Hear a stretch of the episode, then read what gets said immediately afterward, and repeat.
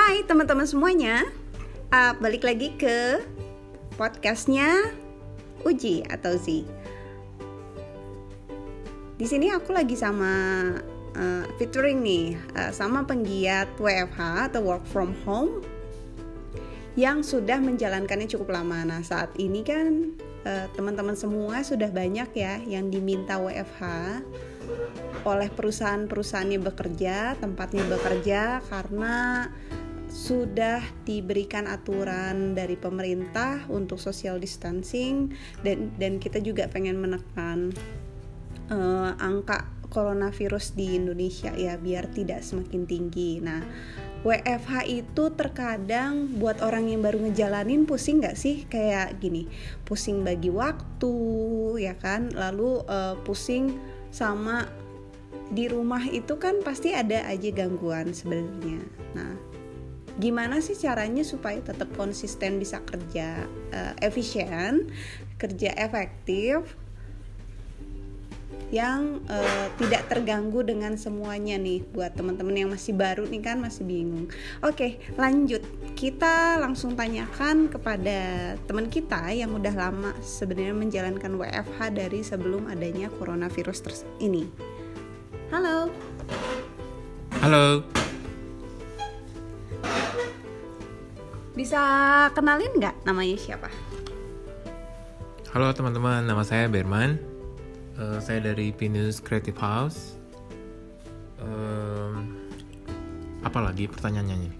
Jadi gini, kita ini yang teman-teman dan termasuk saya sih sebenarnya terhitungnya baru ya menjalankan WFH. Nah, gimana sih caranya supaya jadi tips-tipsnya nih dari Berman dari Pinus Creative House dari teman-teman Pinus gimana caranya supaya kita konsisten kerja efisien kerja di rumah tanpa uh, mengganggu uh, apa ya ritme kerja yang udah kita jalanin selama bertahun-tahun di kantor oh ya oke okay. uh, jadi uh, Pinus Creative House ini udah WFH itu dari sejak 2015.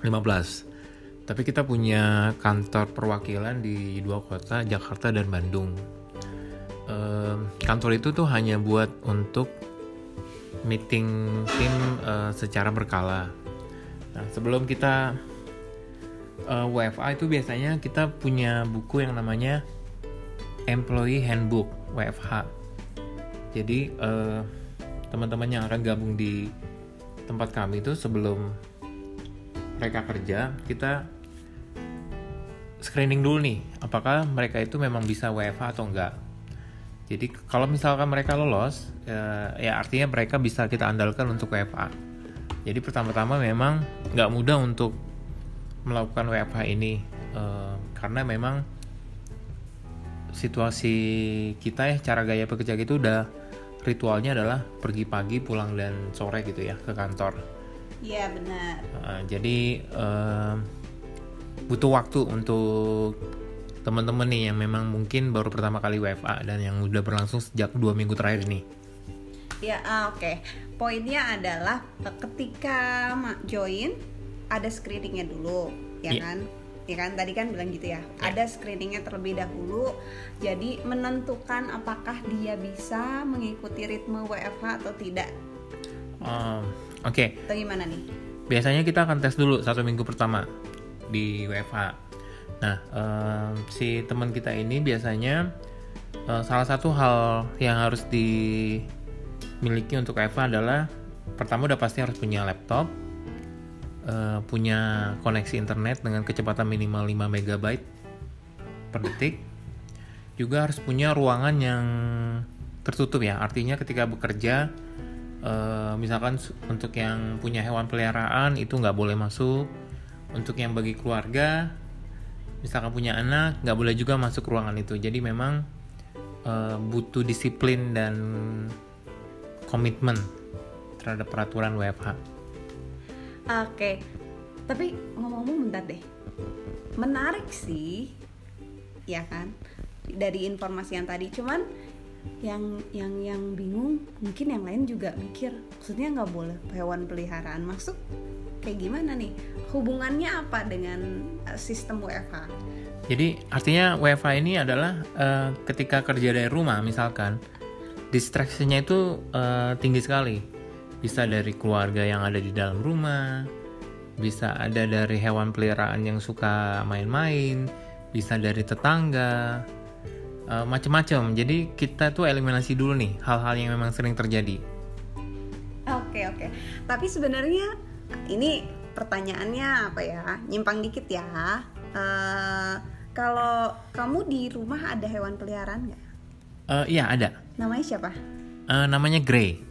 Wah lucu dong namanya Grey. Ya, nah kebetulan dia itu uh, belum lama sih uh, jadi hewan peliharaan uh, dan Ya, maksudnya belum belum lama dipelihara. Iya, belum belum lama menjadi hewan.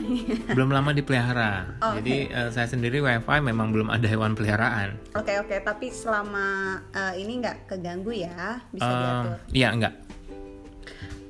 Oke, okay, poin kedua yang tadi aku simak tuh tentang ini kan di screening dulu, di tes dulu selama satu minggu nih. Nah akhirnya nih lolos kan ya untuk dia bisa oke okay nih anak udah bisa kerja bareng dengan teman-teman Pinus Creative House, lalu uh, bisa mengikuti ritmenya WFH. Lalu yang kedua tadi poin yang aku dengar adalah ada semacam apa guidebook atau apa ya? Dan itu isinya tentang apa? Handbook. Uh, jadi itu persyaratan uh, cara bekerja dari rumah atau cara bekerja dari luar rumah misalkan. Jadi uh, persyaratannya itu cukup banyak ya. Kenapa harus ada handbook? Agar teman-teman yang kerja itu bisa konsisten gitu. Karena kita kan kalau udah kerja dari jauh kan kita nggak ngelihat nih secara fisiknya apa yang dikerjain dan biasanya kita orientasinya hasil. Jadi tiap sore itu selalu uh, harus mengirimkan report Nah, kita juga punya sistem soalnya untuk memantau di mana dia bekerja, benar gak dia bekerja, apa yang dia kerjain. Jadi semuanya by system. Oke, menarik ya. Ya benar juga ya, kalau nggak ada uh, semacam rules yang dipatenkan gitu ya, rules yang yang jelas di perusahaan tersebut sih kalau nggak bisa ngerjainnya keteteran gitu ya. Karena kalau di rumah sebenarnya beda ya kan sama di kantor. Banget. Ya kan? Jadi emang harus disiplin dan mengikuti aturan-aturan itu ya. Nah oke. Okay. pertanyaannya selanjutnya adalah uh, kalau tadi kan harus kirim report nih. Nah suka ini nggak sih? Nyadar nggak sih di di di luaran sana di Instagram yang lain-lain? Tuh teman-teman tuh pada share kayak eh gue download ini loh zoom loh. Lalu atau gue download Google Hangout loh. Uh, buat apa sih sebenarnya? Buat bisa menjalankan WFH dengan baik gitu kan? Video call lah ya istilahnya tapi menggunakan aplikasi-aplikasi tersebut. Atau ada lagi juga yang lain kalau nggak salah ada empat yang direkomendasikan. Nah itu kalian selama ini menjalankannya gimana? Apakah emang kalian pakai itu juga atau nggak nggak usah pakai itu juga bisa kok gitu ya. Coba bisa jelasin nggak? Oh ya kita dari awal pakai Google Hangout uh, karena dengan WFH ini biasanya kita simpan datanya di Google Drive. Um, jadi sekalian lah gitu ya uh, kita 75% itu memang aktivitasnya video conference. Even misalkan dengan klien kita udah melakukan itu dari cukup lama ya. Jadi uh, udah nggak masalah sih sebenarnya komunikasi dengan uh, teman-teman atau klien. Apalagi ada teman kita yang paling jauh ada di Bali ya. Jadi kita tinggal sinkron aja waktu pertemuannya uh, termasuk uh, job responsibility-nya jadi tiap hari harus ada video conference tersebut atau gimana? Uh, tiap hari. Ya kita ada sistem yang namanya uh, boleh nggak ya kita sebutin? Contoh aja ya kita ada Trello. Jadi misalnya gini, uh, ada bos kita misalkan punya pekerjaan, dia nggak akan WhatsApp kita. Ini ada kerjaan, dia akan langsung masukin nah, di dalam Trello pekerjaannya apa, uh, siapa yang ngerjain, apa aja yang dikerjain, deadline kerjaannya dan biasanya setiap kali bos udah ngasih kerjaan tuh biasanya di email masing-masing akan muncul notif jadi kita udah langsung tahu kalau bos kita itu ngasih kerjaan. Nah, paling di grup WhatsApp itu hanya tinggal konfirmasi aja kalau misalkan uh, chatting-chatting yang sifatnya uh, umum lah ya, misalkan kayak saya udah kirim email atau misalkan ada pertanyaan atau bagaimana gitu. Nah, video conference itu misalkan diperlukan kalau memang uh, ada isu-isu atau ada problem yang memang harus harus ngobrol, harus diskusi besar. Uh, sorry, diskusi yang serius itu baru video conference kurang lebih seperti itu oke okay. cukup jelas ya jadi nggak perlu sebetulnya tiap hari video conference yeah. atau video call yang tadi kita sebut. Salah satu contohnya ada Zoom, Google Hangouts itu video conference juga kan ya? Iya yeah, benar. atau yang dari dulu udah ada deh Skype gitu kan? Yeah. Itu ternyata tidak perlu setiap hari buat yeah. buat teman-teman pinus Creative House ya. Yeah. Jadi uh, sebenarnya bisa dijalankan dengan ya tadi mereka punya sistem sendiri. Sebetulnya sistem itu bisa macam-macam sih kalau aku lihat. Yang penting adalah disiplin ya, punya tanggung jawab. Karena ketika di rumah ya udah ritmenya tuh kita yang ngatur sendiri. Itu benar nggak? Iya. Yeah, ya kan? Uh, yeah. uh, ritmenya kita yang ngatur sendiri. Gimana sih senyamannya kita? Tapi kerjaan tuh masih tetap beres ya kan? Dan selama ini udah berapa tahun tadi? Uh, hampir lima tahun. Hampir lima tahun 2000, ya? 2015. Hampir lima tahun menjalankan WFH. Uh, selama ini berjalannya lancar ya. Jadi buat teman-teman yang di luaran ada saran-saran nggak sih supaya mereka bisa WFH dengan baik gitu kan? Karena kalian kan sudah ada pengalaman nih. Ada saran, pesan, kesan, silahkan.